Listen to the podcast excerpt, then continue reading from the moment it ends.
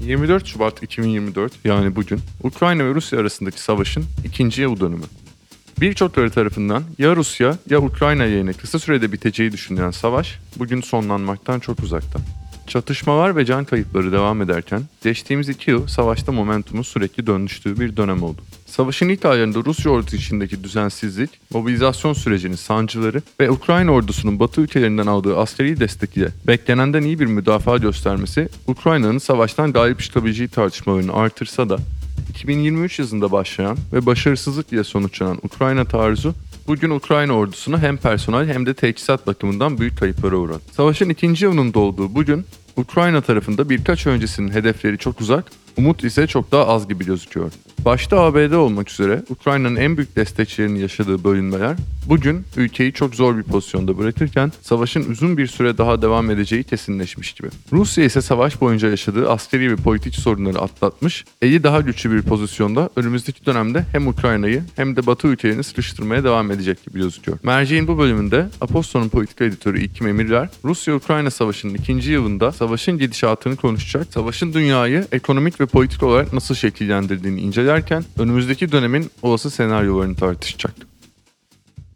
İki yıl önce bugün başlayan Rusya'nın Ukrayna'yı işgali bugün dönüp baktığımızda siyaseti ve jeopolitiği kökten değiştirmiş gibi gözüküyor. İki yıldır süren savaşta Rusya 120 bin askerini kaybederken Ukrayna 11 bin sivil olmak üzere 80 bin kayıp verdi.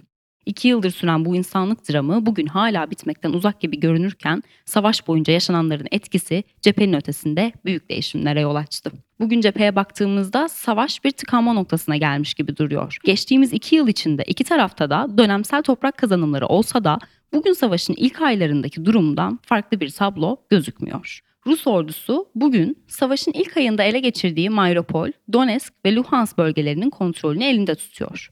Ukrayna ordusu savaşın ilk dönemindeki Rus ilerlemesine karşı başarılı bir savunma ile bu bölgeleri geçici olarak kazansa da 2023 yılının yaz aylarında düzenledikleri ve büyük bir başarısızlıkla sonuçlanan karşı taarruz sonrası Rusya'nın bu bölgeler üzerinde egemen olmasının önüne geçemedi bugün cephe hattı Birinci Dünya Savaşı'ndaki Batı cephesini anımsatır bir hale bürünmüş durumda. Kazılı siperler ve uzun bir hatta yayılan bu cephede Ukrayna ordusu ufak ilerlemeler adına büyük kayıplar veriyor. Birinci Dünya Savaşı'ndan aşina olduğumuz üzere bu tip savaşlar ülkelerin ve askerlerin moralini çekiç gibi kırıyor. Yıpratma savaşı olarak adlandırılan bu durum kuşkusuz Ukrayna için de geçerli ve Rusya gibi büyük bir savaş makinesi için optimal bir taktik. Ünlü tarihçi A.G.P. Taylor, İkinci Dünya Savaşı'nın başlangıcını anlattığı kitabının ön sözünde savaşların neden ve nasıl ortaya çıktığının savaşlar bitmeden anlatılamadığının, hikayelerin savaşlar sonrasında galipler tarafından yazıldığını söyler. İki yıldır devam eden bu savaş içinde aynı şeyi söylemek mümkün. Bu savaşın hikayesi henüz tamamlanmış değil. Ama geçtiğimiz iki yılda yaşananların dünyada önemli etkileri olduğunu söylemek mümkün. Bu sebeple bu bölümde savaşın nasıl başladığına değil, verilen kararların dünyayı nasıl şekillendirdiğine odaklanacağız. Rusya ve Ukrayna arasındaki savaş dünyada jeopolitik, ekonomik ve siyasi anlamda büyük değişimlere sebep oldu ve olmaya devam edecek. İlk gününden bu yana Ukrayna'nın savaşabilmesinin arkasındaki ana sebep Batı ülkelerinden gelen askeri ve siyasi destek. Başta ABD olmak üzere Batı ülkeleri geçtiğimiz iki yılda Ukrayna'ya yüklü miktarda silah, uçak, tank ve her türlü askeri ekipman desteği sağladı savaş ABD ve AB'nin Rusya ile ilişkilerini kesmesine, karşılıklı bir düşmanlık dönemine girmesine ve Soğuk Savaş sonrası kurulan tek kutuplu dünya algısının kırılmasına sebebiyet verdi. Birçok uzman özellikle Batı'nın Ukrayna'ya desteğiyle Rusya'nın bu savaşı kısa sürede kaybedeceğini ve düzenin tekrardan sağlanacağını iddia etse de bu argüman günümüzde gerçekliğini kaybetmiş durumda. Bugün Rusya cephede büyük bir avantaja sahip. Batı'dan gelen yardımların ve Rusya'ya karşı uygulanan politikaların arzulanan sonucu getirmemesi ise jeopolitik dengeleri değiştirmiş gibi gözüküyor. Savaş dünyayı tek kutuplu bir düzenden çok kutuplu bir gerçekliğe taşımış durumda. Jeopolitik risklerin giderek arttığı, meydan okumaların yükseldiği bu dönem yeni dönüşümleri ve siyasi dengesizlikleri de peşinde getiriyor. Savaşın ilk döneminde birlikte ve güçlü bir resim çizen NATO ittifakı içinde istenilen sonucun alınamaması ile birlikte farklı sesler yükselmeye başladı. Bu seslerin en yükseği ise NATO'nun en büyük gücü ve motoru olan ABD'den geliyor. Savaşın ilk döneminde Rusya ve Putin ile belirli noktalarda anlaşabilen cumhuriyetçiler NATO'nun güçlü görüntüsüyle savaşın arkasında durmuşlardı. İstenilen başarının sağlanamaması ve eski başkan Donald Trump'ın 2024 seçimleri için pol pozisyonu alması ile Cumhuriyetçi Parti'nin bu tutumunda ciddi bir değişikliğe gidildi. Bugün Ukrayna'nın savaşa devam edebilmesi adına ihtiyacı olan askeri destek paketi Cumhuriyetçi delegeler tarafından ABD Temsilciler Meclisi'nde takılmış durumda. Bugün Cumhuriyetçi Parti ve Temsilciler Meclisi'ndeki üyeleri Ukrayna'ya olan askeri yardım paketini sınır koruma ve göç yasalarına bağlamış durumda. ABD Teksas sınırında geçtiğimiz haftalarda Teksas valisi ve hükümet arasında yaşanan gerilim de paketin meclisten geçmesinin pek olası olmadığını gösteriyor. Avrupa Birliği de kendi içinde başta Macaristan olmak üzere Ukrayna'ya askeri yardıma dair sorunlar yaşasa da bu sorunların giderildiğini ve paketin onaylandığını gördü. ABD'den gelecek yardım olmadan Ukrayna'nın Rusya'ya karşı daha fazla direnebilmesi ve kazanım elde edebilmesi pek mümkün görünmüyor. Bütün bunlar yaşanırken ABD ABD'de Kasım ayında gerçekleşecek başkanlık seçimi de Ukrayna'nın geleceğinde önemli bir rol oynayacak gibi. Bu sene tekrar yarışa giren eski başkan Donald Trump bu savaşı bitireceğini ve Ukrayna'ya gidecek yardımları keseceğini belirtiyor. Burada belki bir adım geriye gidip karar mekanizması zaten pek rasyonel görünmeyen Donald Trump'ın geçmişini incelemekte fayda var. Donald Trump kendi başkanlığının son dönemlerinde 2021 yılında başkanlığının düşürülmesi için bir soruşturmaya tabiydi. Bu soruşturmanın temelinde 2022 seçimindeki rakibi Joe Biden'ın seçim kampanyasını karalamak adına Ukrayna Başkanı Volodymyr Zelenski'den Joe Biden ve oğluna dair incelemede bulunmasını istemesi ve bu talebini Ukrayna'ya giden yardımlara bağlaması vardı. Bu yaşananlara baktığımızda Trump ve Zelenski arasında iyi bir ilişki olmadığını söyleyebiliriz. Trump'ın olası bir zaferinin de Ukrayna için hayra alamet olmadığı söylenebilir. Trump'ın açıklamaları yalnızca mevcut savaşta sınırlı kalmıyor.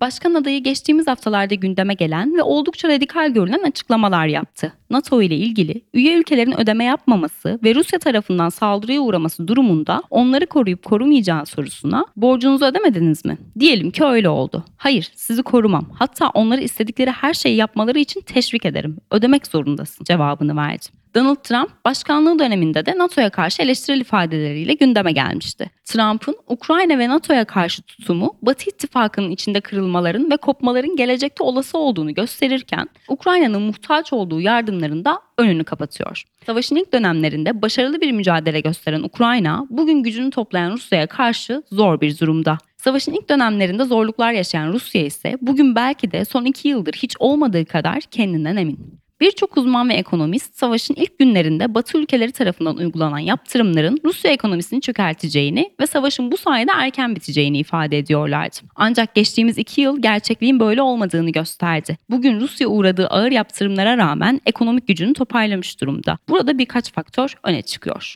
Bunlardan birincisi Batı ülkelerinin Rusya varlıklarını savaşın hemen başında dondurmasına rağmen Rusya'dan gelen petrol ve gaz ithalatını hemen bırakamaması. Savaş 2022 Şubat ayında başlasa da Almanya ve Fransa gibi büyük ekonomilerin Rusya'dan gelen petrol alımını durdurması 2023 yılını buldu. Ve bu da Rusya ekonomisi için yaptırımları karşılayabilecek bir kaynak yaratma fırsatı doğurdu. Savaşın ilk yılları tamamlandığında Rusya bütçe fazlası veren bir ekonomiydi. Ekonominin bir temeli oturmasıyla askeri üretimi artıran Rusya 2023 yılı sonunda bütçe açığı verse de yapılan harcamaların %40'ından fazlası askeri harcamaydı ve bu harcamaların karşılığı cephede alındı. Rusya ekonomisi için bir başka önemli hamle de ithalat ve ihracat rotalarını değiştirebilmesi oldu. Avrupa ve ABD pazarları ile ilişkisi kesilen Rusya, Türkiye, Macaristan ve Ermenistan gibi Batı pazarlarına entegre ülkeler ile yükselttiği ticaret hacmi sayesinde ekonomik zararı azaltabildi. Petrol ve doğalgaz ithalatında kaybettiği pazarı da Çin'le doldurmayı başardı. Rusya ve Çin arasında savaş süreci boyunca gelişen ithalat ilişkisi üzerinde durulması gereken önemli bir konu. Bölümün başında bahsettiğimiz gibi bu savaş dünyayı çok kutuplu bir düzene itti. Bu ticaret ilişkisi de bunun en somut örneklerinden biri. Çin büyük bir güç olarak savaş boyunca Rusya'yı açıktan desteklememeyi tercih etti. Ancak savaş boyunca güçlenen ekonomik ilişkiler ve petrol doğalgaz ticareti Rus ekonomisinin ayakta kalabilmesinin en önemli faktörlerinden oldu. Bu savaşın geleceğe dair en büyük çıktılarından biri de ticaret ve ekonomi yönetimlerinin artık jeopolitik stratejilerden bağımsız gerçekleşemeyeceği oldu. Benzer bir perspektiften yaklaştığımız zaman savaşın başta Almanya olmak üzere Avrupa ülkelerine de ekonomik etkisinin oldukça yüksek olduğunu söyleyebiliriz. Rusya geçtiğimiz iki yıl içerisinde ekonomisini raya soktuktan sonra en büyük ihracat kalemlerinin başında gelen Avrupa'ya doğal gaz satışını kendi kararıyla durdurdu. Bugünden baktığımızda Rus ekonomisinin çökertmesi beklenen Batı ile gaz ve petrol ticaretinin durdurması Avrupa ülkelerini daha derinden etkilemiş gibi. Rusya'dan gelen ucuz gazın kesilmesi Almanya gibi Avrupa ülkelerini farklı kaynak arayışına itti. Avrupa geçtiğimiz iki yılda Rus gazını ABD'den ithal eden LNG yani sıvılaştırılmış nitrojen gazı ile değiştirdi. Sıvılaştırılmış nitrojen gazının üretim maliyeti doğal gaza göre bir hayli yüksek üretiminde gereken yüksek teknoloji ve AB'den Avrupa'ya getirilmesindeki yüksek lojistik maliyeti Avrupalı sanayicileri ve hane halklarının enerji maliyetlerini yükseltti. Bu yüksek maliyetlerin etkisi 2023 yılı tamamlandığında daha da net gözükür oldu. Avrupa ekonomisinin motoru Almanya ekonomisi 2023 yılında binde 3 küçüldü. Ekonomideki kötü gidişat ve yüksek maliyetlerin faturasının ise geleceğe yayılacağı düşünülüyor. Yüksek maliyetler nedeniyle Alman sanayi şirketleri rekabet avantajlarını koruyabilmek adına operasyonlarını Çin ve ABD gibi ülkelere taşımaya başladı. Bu da Almanya'nın sanayisizleşmeye başlaması demek. Sanayisizleşme birçok Alman şirketinin yalnızca ismen Alman olma yolunda adımlar atmasına sebep oldu ve geçtiğimiz iki yılda savaş temelli ekonomi politikalarının siyasi sonuçları da ortaya çıkmaya başladı. Almanya'daki aşırı sağcı parti AFD, göçmen karşıtlığı ve ekonomik sıkıntılar temelinde kurduğu stratejisiyle bugün anketlerde oyunu tarihi oranda arttırmış gözüküyor. 2021 seçimlerinde %10.4 oy almış olan AFD son yapılan anketlerde oyunu neredeyse iki katına çıkarmış durumda. Ve Rusya-Ukrayna savaşı sonucu artan enerji maliyetleri de bu yükselişin temelinde. Almanya'nın enerji politikası yalnızca aşırı sağ tarafından eleştirilmiyor. Sara Wagenknecht tarafından yeni kurulan sol popülist siyasi partide enerji politikasını hedef tahtasının ortasına yerleştiriyor. Yapılan son anketler her 5 Alman vatandaşından birinin bu partiye oy vermeyi düşünebileceğini belirtiyor. Almanya, Rusya-Ukrayna savaşının etkilerinin en net gözlemlendiği Avrupa ülkelerinin başında gelse de bir sürü Avrupa ülkesi siyasi ve ekonomik olarak benzer etkiler yaşarken bazıları savaş ile birlikte başlayan sıfır Rusya politikasını benimsemiyor. Rusya ile yakın ilişkileri olan ve geçtiğimiz iki yılda AB'nin Rusya-Ukrayna politikasının aksamasının en temel sebeplerinden biri olan Macaristan, 2024 yılı içinde Rusya ile doğalgaz ticaretini artıracağını belirtti. Macaristan gibi Rusya ile yakın ilişkiler içinde olmasa da Belçika, İrlanda ve İspanya gibi ülkelerde Rusya ile doğal gaz ticaretine devam ediyor. Savaşın ilk günlerinde bütünlüklü bir duruş sergileyen Avrupa, geçtiğimiz iki yılın ekonomik etkileriyle de birlikte bugün aynı dayanışma ve ortak düşünceyi sergileyen bir resim çizmiyor. Batı ülkeleri içindeki ekonomik ve siyasi krizler savaşta ibreyi giderek Rusya lehine kaydırıyor. Ukrayna askersiz, silahsız ve umutsuz kalırken Rus ordusu cephe hatlarını korumaya devam ediyor. Ukrayna'nın altyapısını ve ordusunu yok ediyor. Bugün baktığımızda savaş 2024 yılı boyunca da sürecek gibi gözüküyor. Uzmanlar savaşın bir dondurulmuş çatışma haline evrilmesinin ve uzun yıllar devam etmesinin olası olduğunu belirtse de bugün kesin bir şey söylemek mümkün değil. Kesin olan bir şey varsa o da savaşın etkilerinin önümüzdeki yıllar boyunca yankılanacağı.